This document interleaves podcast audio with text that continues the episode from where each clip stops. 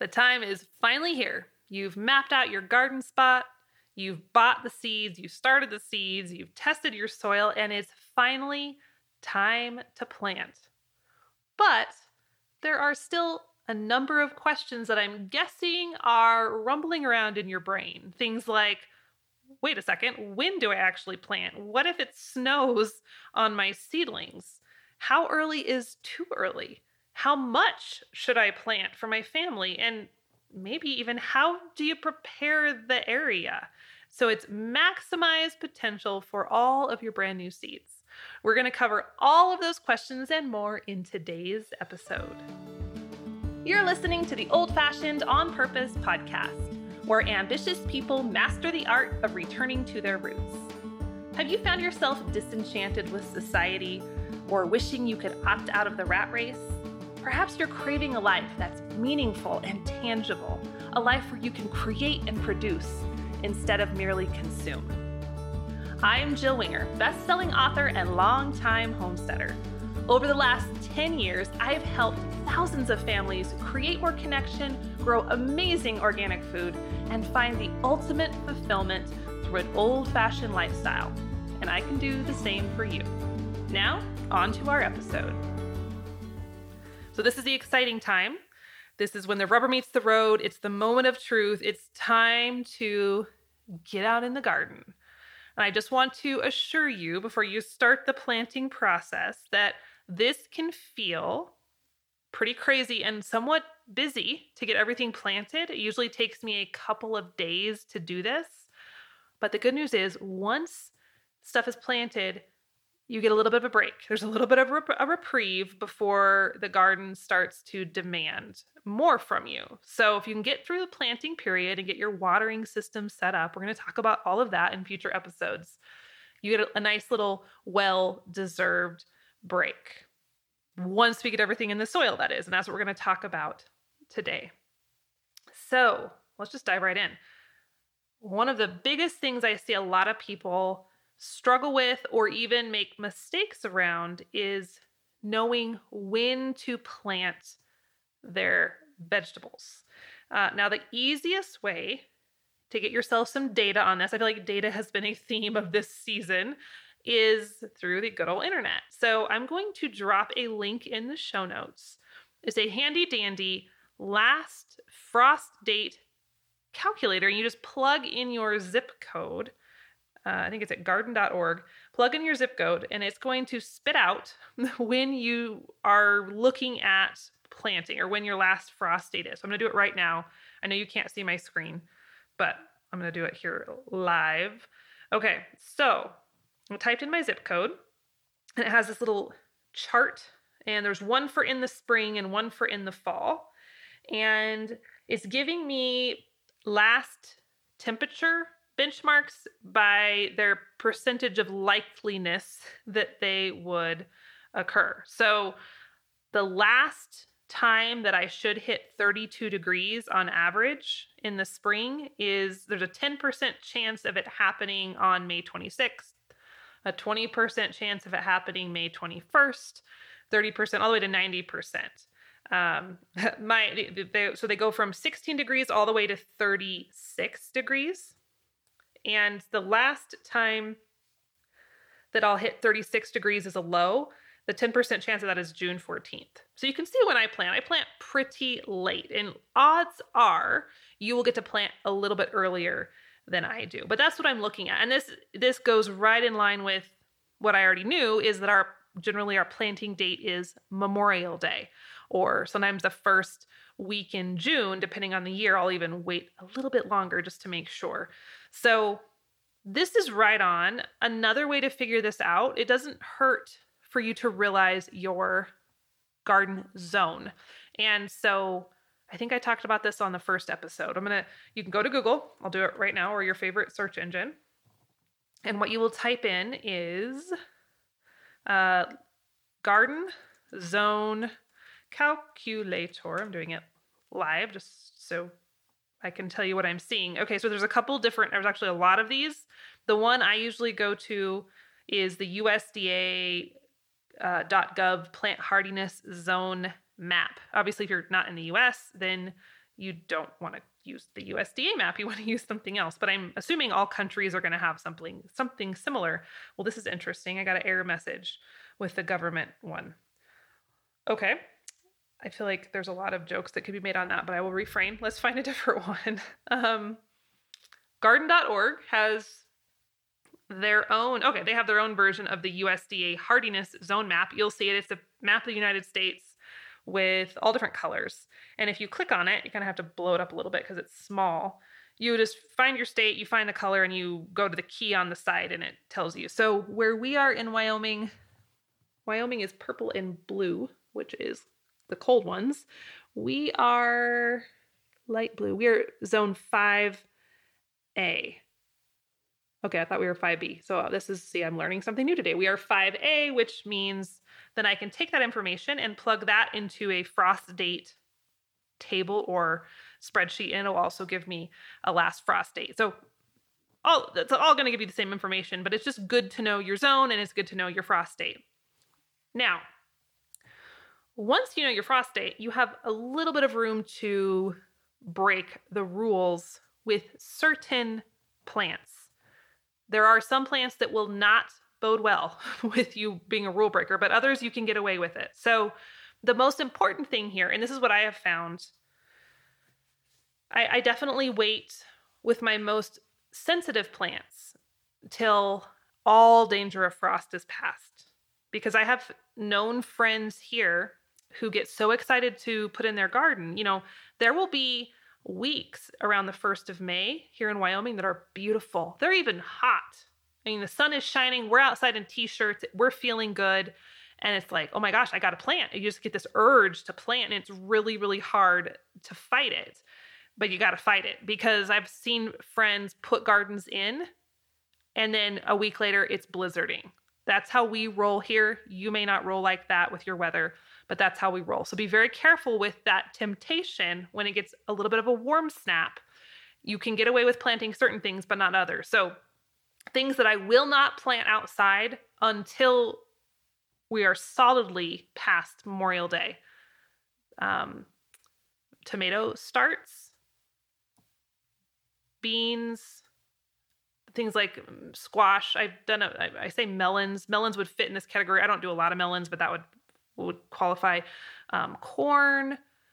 Uh, what else? I'm drawing a blank. Why am I drawing a blank? All those guys. You want to be really, really careful because, like a tomato seedling, they have no toughness when it comes to a frost. You will be a goner. And if you've started your tomatoes from seed, like we talked about in a previous episode, and they all die a week after you plant them because they get frozen, that will be a very, very sad day. And I would like to help you avoid that if at all possible. So don't push your luck with those guys. Now, on the flip side, there are plants you can put in earlier. So even if we get a blizzard, so we always get a blizzard, always, I'd say three out of four years, we'll get, we'll get a blizzard on Mother's Day weekend. It's our favorite blizzard day. Um, so there are things like peas, lettuce, spinach, onions. I'll even throw some potatoes in the ground well before Memorial Day here. And if it does freeze a little bit, if we do get our blizzard, they usually are fine. I have even pushed the envelope a little bit on my cabbage seedlings and my um, broccoli, like my brassica seedlings. I wouldn't put them out so they're super exposed, but if it gets a little bit cold after I transplant them, they're usually just fine. So it, it will behoove you to do a little research on what you're planting and figure out which is your sensitive stuff and what is your hardier stuff. The, now, the biggest thing, all this being said, soil temperature is really, really key here. So I have experimented in the past, you know, April, I'll put some lettuce seeds in the ground or some arugula or some spinach because everybody's like, oh, they grow well in the cold. Well, they do, but they will not germinate unless the soil temperature gets to a certain point. And time and time again, I have tried this, even in my raised beds that are slightly warmer than in the ground, right? Because they're up off the ground, so they have more sun exposure. Even in the raised beds, I'll put those seeds in the ground and they won't start germinating sometimes till four weeks later when everything else is germinating, just because the soil temperature, it's really hard to, to work around that. Um, the average soil temperature that you need to germinate kind of your average vegetable is around 65 degrees Fahrenheit. Now, there are some seeds that will germinate cooler than that, but it has to be on the warm side. So for me, I just do best to plant almost everything around Memorial Day. I might get a little bit of cheat time two weeks early, but nothing much more than that. Funny story. I bought a soil thermometer. I was all proud of myself because I'm like, I'm going to get data. I'm going to get data on this and I'm going to try to, you know, not be guessing my soil temp. And so I'm going to go buy a fancy soil thermometer. So I ordered one. I think it was off of Amazon back when I was still using Amazon. I'm trying really hard not to order on Amazon uh, much these days. I, I had a podcast episode earlier this year explaining why. But anyway, I got my package in the mail. I was super excited. I opened it up, and this thermometer, which was sold as a fancy soil thermometer and was definitely pricier than a typical thermometer, it was the exact same meat thermometer I had in my kitchen drawer. So, I'm telling you this because if you have a meat thermometer, you may be able to just use that for your garden as well and just wash it in between uses uh, or buy an extra one. So, anyway, you don't have to buy a fancy soil thermometer because they're probably all the same as what you already have. Alrighty. Um, preparing the area. This is a tricky. I don't tricky is a word. This is a broad topic because there's a lot of trains of thought around preparing soil. There's a lot of no-till people. There are the lasagna gardeners, which are the ones who layer things and try not to dig, and there are um, the old-fashioned rototill gardeners and raised bed people like me who kind of do a mixture because you can't get a rototiller up in a, a, raised bed. So there's a lot of thoughts here. Um, I would say there's not one or the other that's the only way. It just depends on your situation. The, the most basic way to prepare a garden plot is to rototill it up. And I would say that for a lot of folks, even if you have long term plans of going no till or minimal till, you're going to have to start with something. Because if you have an area that's got a lot of grass or weeds, um, you can't just plant in the lawn, right? You gotta you gotta dig it up. You gotta give yourself a baseline. So what we did for several years, we borrowed a rototiller. We didn't have one at the time. So we would either get one from a friend or we would go to our local rental store in town and bring home a rototiller for the weekend, just a little walk behind kind and till it up. And we did that once a year. And when we first broke ground on our garden after we moved here, that's also what we did. We got the rototiller, we tilled it up once, which was a lot of work when it's hard prairie ground. And then we brought in wheelbarrow loads of composted horse manure because this ground had never been planted in before. And then we did another pass with the rototiller, or maybe even two more passes, and worked in all of that composted manure. And then I just took a rake and raked out the big clods and the rocks, pushed them over to the side, and then I had my garden plot. And that that's as simple. I mean, if you want to go the simple route, that's about as simple as it gets. Um, we later on invested in a rototiller, which I will say has been a good homestead investment, even with our raised beds now. We use the rototiller quite a bit, um, but you can always borrow one. Hey, friend, I'm interrupting this episode for just a sec to give you a very important reminder. If you have not yet purchased seeds for this year, I would recommend doing that ASAP. We are seeing some pretty crazy seed shortages right now, partially because a lot of people are gardening who didn't in the past, and partially because of some weird COVID stuff. And there's a lot of varieties that are selling out. So now is the time. I get a lot of people asking about my favorite place to order seeds, and one of my absolute favorite companies in the whole wide world is True Leaf Market. They're basically like a giant virtual seed rack. They have tons of heirloom and organic varieties, all the vegetables, herbs, cover crops, flowers, and even microgreens. Plus, their seeds have a great germination rate and they ship super fast head on over to theprairiehomestead.com slash seeds to do some shopping. And just for my listeners, use code SPRING2021 when you check out to save $10 off your first order of $50 or more. Now, back to our episode.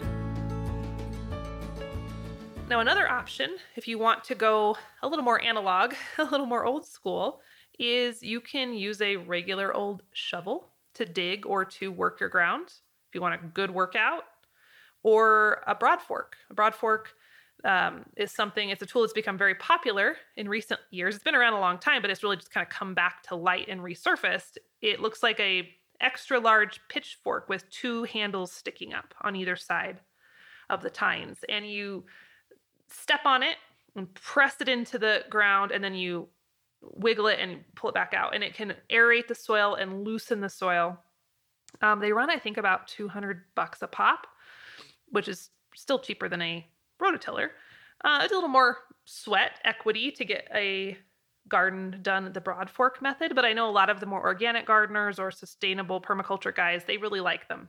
So if you're wanting a good workout and you're gonna wanting to have less soil disruption, you know, mechanical soil disruption from a regular rototiller, a broad fork may be the route you want to take. I have looked several times at getting one for my raised beds because even though I work really hard to add organic matter to my raised beds and I don't walk on them, so I'm trying to reduce compaction. Sometimes they still just get a little bit uh, packed down over the winter and they need to be worked up before I can put seeds in the soil. So I've looked at getting a broad fork for my raised beds. The problem is the ones I've seen are pretty large and I don't know if they'd fit very well into my beds. So I'm still exploring that option. But if you're just working up a big garden area, it, it could work for you. So it's worth looking into. Now, one other option. Now, this is if you have more time. If if you're listening to this like right before planting season, disregard this idea. But if you have some more time to play with, you can also work on like smothering out any grass or lawn or weeds that are in your garden area. There's a lot of different methods to this. One that's really common is people will get layers of cardboard or newspaper. Wet, they'll wet them down so they tend to lay a little bit flatter. And they will put heavy layers of those over their garden area. And then they'll put organic matter, compost, and things and stuff over the top and let that start working. And it not only smothers out the grass and the weeds, but it'll start to break down and, and soften things up a little bit. It's not going to give you the exact same results that a rototiller would give you, obviously, but it's going to be a great way to get rid of the sod because, in my experience for us, like the grass, digging out grass, dealing with grass is always the hardest part. It's tough. The roots go down, you're, you're fighting the clods and fighting the mounds of grass. So that can give you a little bit of a head, uh, a legs, a leg up. And then another option um, is called solarization, where you can take black, thick black plastic, like landscape plastic, and you can lay that over an area, secure it down with rocks, and let it sit for eight weeks or so. And the sun will bake um, the plants, the seed, the weed seeds, the grass seeds, or the grass underneath, and help eliminate that before you go work it up for your garden. Now, I've heard some mixed opinions on solarization because it could also damage some of the microorganisms in the soil just because of that intensified heat.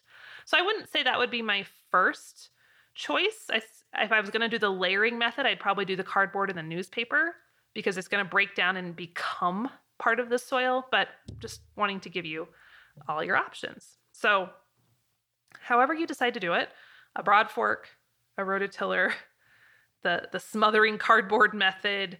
The objective is is just to have the soil prepared for planting.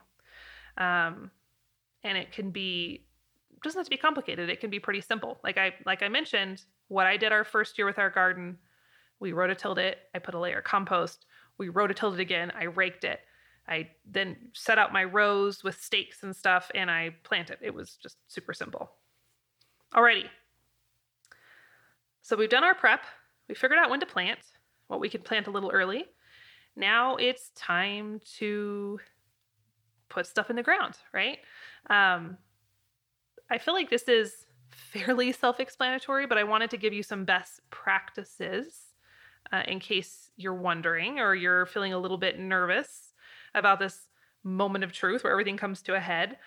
I'd say that the biggest thing as you are putting plants in your garden um, and you are figuring out where things go is it's a it's a good idea to have your areas roughly mapped out before you start. So, for example, you know, potatoes are going to go on this side, you have your corn patch here, you have your pumpkins here. And that way, you know, once for me, it always feels different once I'm in the garden planting than what I had on my paper. But it's just still super helpful to know at least areas of where I'm putting things. Also, to make sure that if I'm you know, on my second or third year or fourth of a garden, that I'm not putting the same plants in the same areas over and over again because you can have the potential to deplete the nutrients that way. So that way I have a little more um, idea of where to rotate and so on. Oh, you know what? I totally skipped over talking about how much to plant because that would be kind of another logical question in this conversation, right? How much do you plant?